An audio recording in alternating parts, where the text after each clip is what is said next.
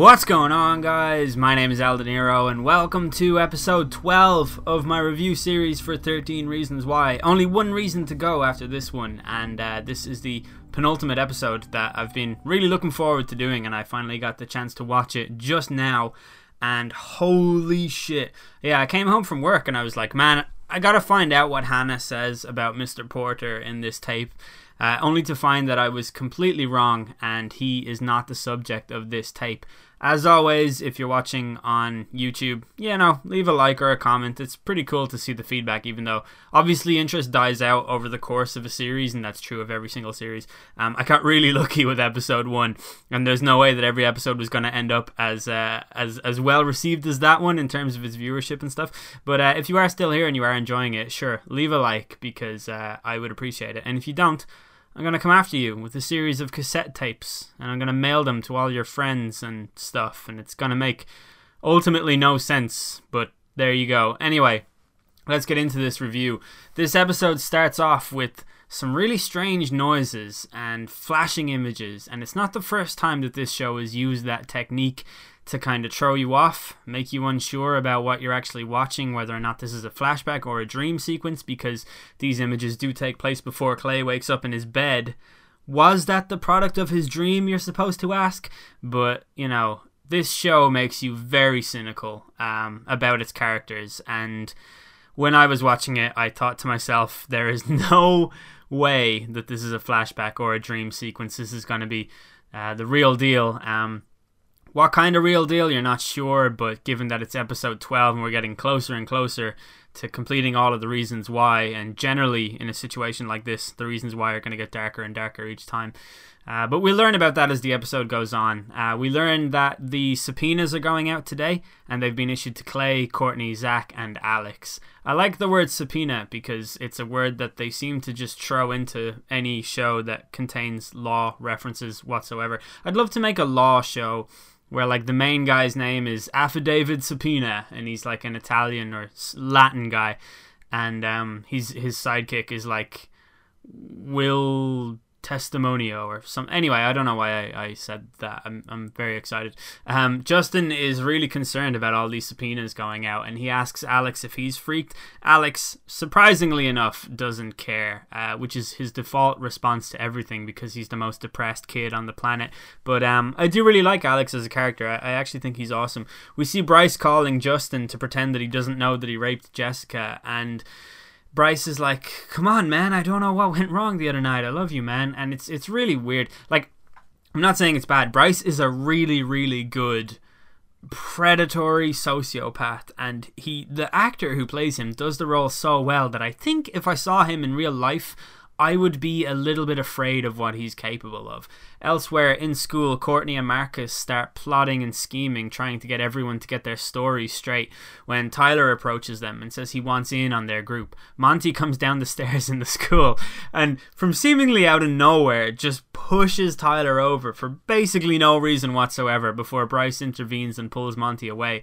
Tyler looks like he's going to explode here and I wonder if he's going to play a key role in unveiling the truth. Or in my original notes, I had a joke written down here, and it actually came true in this episode. So we'll get to that point. Um, but this is a really tense start to the episode. In all seriousness, everything that's happening here is happening with real urgency. There's this continuous beat in the soundtrack that's reminiscent of either a beating heart or a ticking clock. But either way, it's something that is symbolic of the pressure these kids feel that they're under, particularly Marcus and Courtney, right?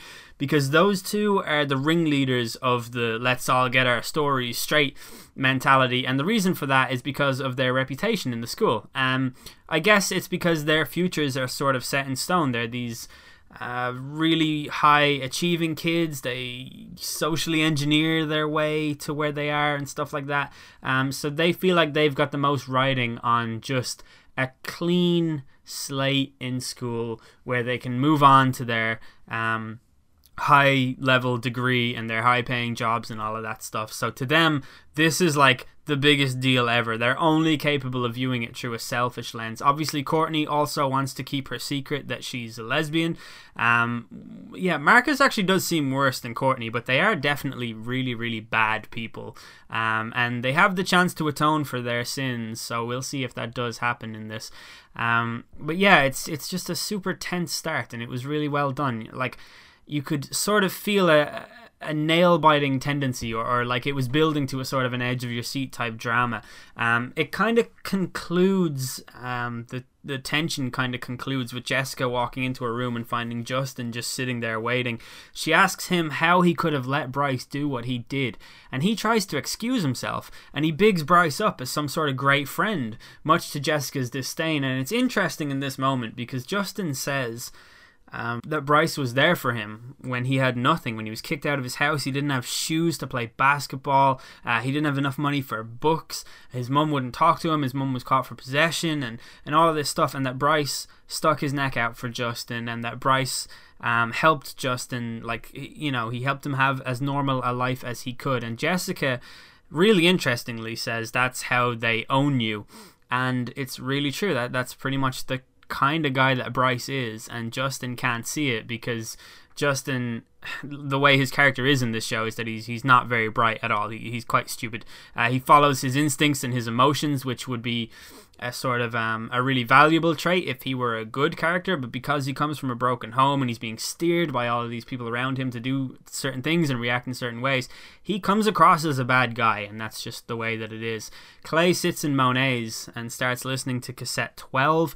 This will be the first time that we hear Hannah's voice in this episode, and she says, We're going to start at the beginning of the worst day of her life, and me in my infinite cynicism, made a mental note here, and I was like, which day is she goddamn talking about? But it turns out she's actually talking about a new day that we haven't even uh, witnessed yet. And it starts in the pharmacy with Andy reading an eviction notice out loud. Hannah offers up her college fund to supplement the business, but um, Olivia says absolutely no way. Um, Olivia says she needs to take the money to the bank to make a deposit, and Hannah offers her services for this. She says, I will do the, the bank deposit for you. Uh, they agree to it, and then she leaves the building and calls Clay. The call distracts her, and she ends up leaving the bag with the money in it on top of her brand new massive Jeep that her dad bought her for her prom night. Um, and then she drives away. Note that she is driving this particular car while her dad just received an eviction notice. she is driving the brand new fucking Jeep while her dad reads an eviction note. Like, just sell the fucking car. God almighty, you could avoid so many of these problems with a little sprinkling of common sense. Anyway, we see the bag falling in the road as she drives away, and she goes to visit Clay at the cinema, and they have a really dull conversation that's just laced with residual angst. Clay is obviously still reeling from the loss of a good friend, and Hannah is just wrecked with guilt over what happened in Jessica's room. And they make small talk. Uh, Clay is behind the sort of ticket booth at the cinema. His voice is a little bit more muffled, and it's just not a clean conversation at all. Um, after the small talk, they go their separate ways, and it clicks for Hannah that the bag is missing. The camera pans here to a ghostly looking present day Clay. Um, who closes out the scene, and he looks like a heroin addict with a hangover here, clutching his bike as if it were a shopping cart. He walks into the pharmacy and buys some choice products nerds, sweethearts, and blue nail varnish. If you don't know what nerds are, they are magical sweets that you eat like oceans of when you're younger and then when you get older you realize that they're actually like really bad for you. I, I had some recently though and they were great and they served them in my local shop uh, outside my work and i think i'm probably going to buy some tomorrow just because that product placement works. In school tony meets Clay. Uh, he seems to have been waiting for him, um, and they were like, it's pretty obvious they have some kind of plan on the go here, but Clay won't let Tony in on what it is. But Tony gives Clay a different Walkman, and it's at this moment I realized that the nail varnish is for the tapes because the numbers on the tapes are written in blue. Um, I wasn't sure what the plan was, but I will say that I am very intrigued to see how it plays out. Okay, so the next scene is Tyler literally buying a gun. I actually cannot believe that this is happening. I like I am as I was watching this show, in my notes, I wrote, I cannot believe that this is happening. Like, I predicted it in literally his first appearance in the show. But oh my fucking god, when he's done buying a fucking gun, he goes to Monet's to speak to everyone else who's been subpoenaed Ryan, Marcus, Courtney, Zach, and Alex. I think that's everyone. They're all in there. Um, Tyler claims he's deserved his seat at the table and he ends up forcing his way in. Courtney leads the story that they're all going to tell. The others learn that Justin confronted Bryce about the rape scene, uh, which we uh, saw in the last episode, and there's a real strong sense of urgency here as this scene goes on too. Tyler suggests turning Bryce in and asks why they haven't just done that already. Marcus claims he's just protecting himself and his future, like I mentioned earlier. Tyler furthers his angle and suggests that they all band together and just sacrifice Bryce, cut him loose, and give him up to the police. The gang mulls over the prospect of doing this, and Alex stands out here. Um, Alex turns into an island of reality in an ocean of bullshit in this scene, and he buries every single person at the table, saying that the tapes were right, and then he names like he just he, he drops everyone's name, and he's like Tyler, you're a stalker, uh, Ryan, you're an asshole, and all of this stuff, and it, it's really really great. He he really bosses the scene. He he just calls on everyone to tell the truth, and they all seem to lean in favor of this, apart from Marcus and Courtney. Tyler also objects, but he gets beaten into silence by Courtney, who I imagine will be his first victim if he gets going with that gun. Back at the pharmacy, Olivia asks Tony for help with the blueprint. Like, you know, the blueprint slash mind map thing that she found in Hannah's possessions in the last episode. And Tony really drops the ball here he has no card left to play. Tony has been the helpful little like do-gooder guy who uh, constantly tells everyone what they want to hear and stuff like that. Um, but Olivia is not buying his confusion in this scene, and it ends in a really sour note. It seems as though their bridges have been burned by this, and Tony's seeming refusal to help. Olivia must be wondering what the fuck went on. By the way, like she must be so flabbergasted, and if she does find out about the tapes, she's to be like infinitely more confused. In the follow up scene, Tony tells Brad about some of the stuff that's been going on with him, and it's clear that he's just out of ideas here as to how to proceed. He can't keep going on being the mystical Yoda figure because he's been rumbled now. And this is actually an important part of his character progression because he really could do with being more open. We then go back to the aftermath of Hannah's mistake with her parents yelling at her for losing the bag. Their response is like the classic parental devastation of being told, I'm not angry, I'm just disappointed. But it really removes from her self worth, and there obviously wasn't much there to begin with because of the state of her self esteem. But she says that no matter what she did, it just felt like she was letting everyone down and she went on a walk all around Liberty City. Where Liberty City? Hmm. Where have I heard that before? Um, she kind of wanders into Bryce's house where there's a party going on, and Clay follows in her footsteps as usual. He knocks on Bryce's door and asks Bryce if he can buy some weed. Then we go back to Hannah's story. She walks in along the pool. Jessica urges her to get into the hot tub, which she does. Then we go back to the present where Bryce says he's going to give Clay the weed for free. Clay brings up Hannah, saying that she once told him about one of her parties. Well, one of Bryce's parties. One of her appearances at Bryce's party. We flash back again, and Hannah is abandoned in the hot tub, only to be joined, joined by Bryce. She motions to leave, and Bryce overpowers her, and this scene is tough to watch. He turns her around, and we all know where this is going. We go back to the present day where Clay tells Bryce that he raped Hannah. He's like, you raped Hannah, didn't you? Bryce doesn't rise to this and he plays the she wanted it card before Clay punches him right in the face. But Bryce is completely unfazed by this. He completely levels Clay and leaves him in a bloody heap. Then the rape scene continues after, and it is just fucking horrible to watch. Like, it is some seriously grim television. It's juxtaposed really well by Clay's lifeless body fighting for breath and the sidewards shot of Bryce pouring some victory whiskey. It's some nice directing, you can't deny, but you really just have a sick feeling watching this whole thing. It's just horrible. Clay crawls onto the armchair in Bryce's foyer, which earns Bryce's respect. Bryce gives him a whiskey or whatever it is that he's drinking, and the way Clay positions his bag on the ground makes it pretty obvious that he's recording Bryce. I keep on going to call him Bryce. That's really annoying. Anyway, Bryce should really have known because Clay's persistence here is palpable. He's like, You did it, didn't you? I just need to hear you say it. Just say it, just say that you did it. And the big dumb idiot basically fucking admits to it anyway. Uh, we see Clay having a celebratory yell as he cycles away from Bryce's house. Uh, it feels like a minor victory. Um, I don't think there's anything they could have done after the rape scene to sort of bring back any sense of you know positive emotion through this episode because I, I don't know like this episode started off with a warning saying that some people may find this uh, you know um, insensitive or, or whatever it is. And like that's fairly true. Just the way Bryce acts like his callousness his complete lack of regard and his lack of remorse um, I don't know. It's horrible to watch. He just looks like a guy that you would fear. Um, it, it's great acting, uh, and and like he's very good at playing the character. But goddamn, is this character a fucking scumbag? Elsewhere, Justin comes home to his apartment and finds that Seth is just sitting there in the dark waiting for him, angry that there's a subpoena in the post because it might interfere with his ability to deal drugs from the house. He attacks Justin, and Justin's mother intervenes but doesn't really do anything. Justin just leaves. Jessica starts pouring out all her alcohol and scrubs herself clean. Elsewhere, Sheri begins her atonement. Earlier on in the episode, she called the cops to report herself.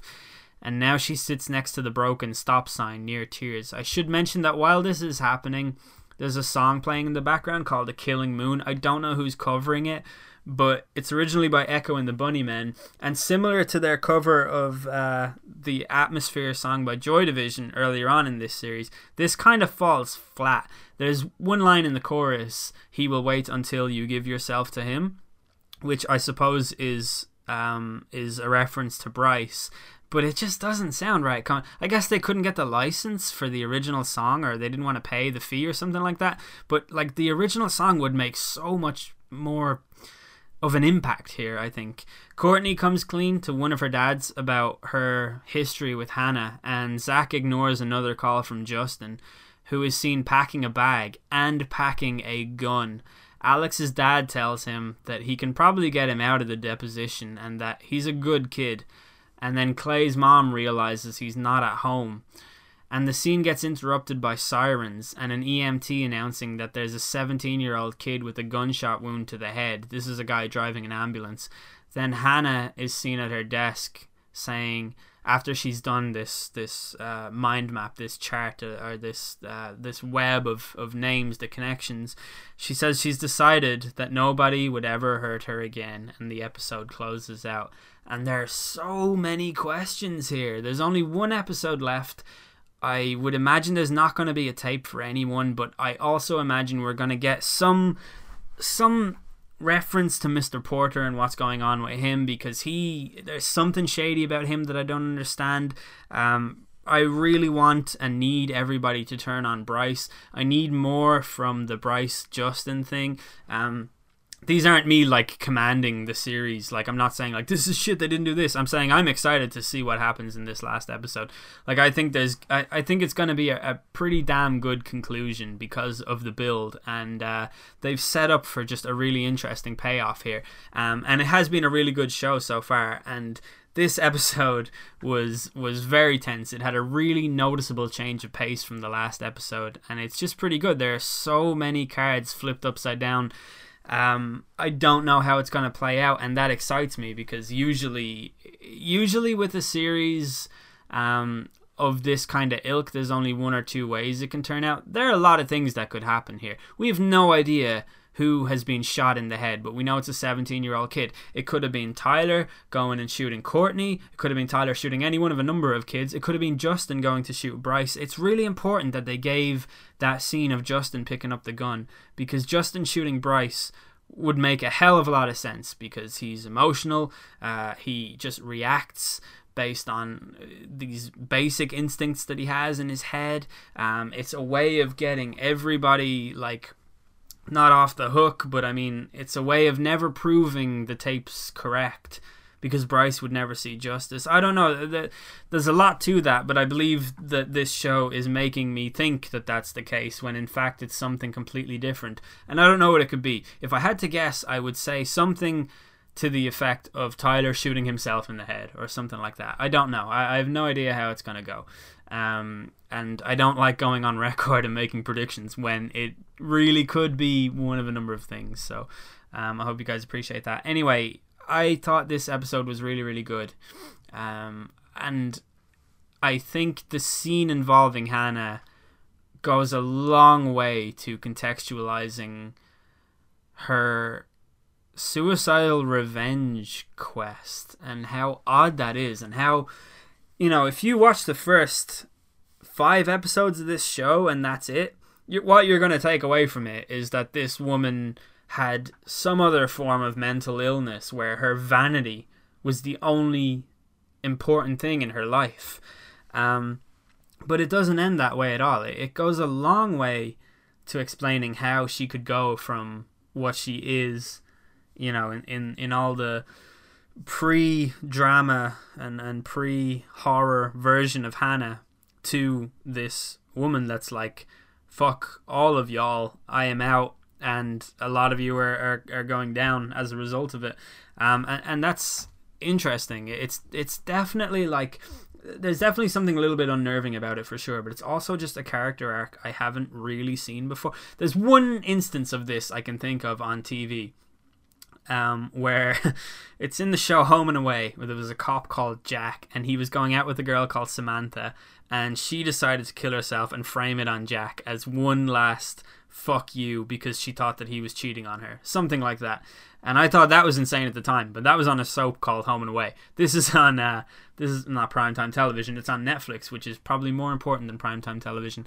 Anyway, I feel like I've rambled a lot here. Um, overall, a good episode, and I'm very excited for the last one. I hope you guys are excited for it too. If you are, please leave a like on the video. I've been Eldeniro. Thank you for listening.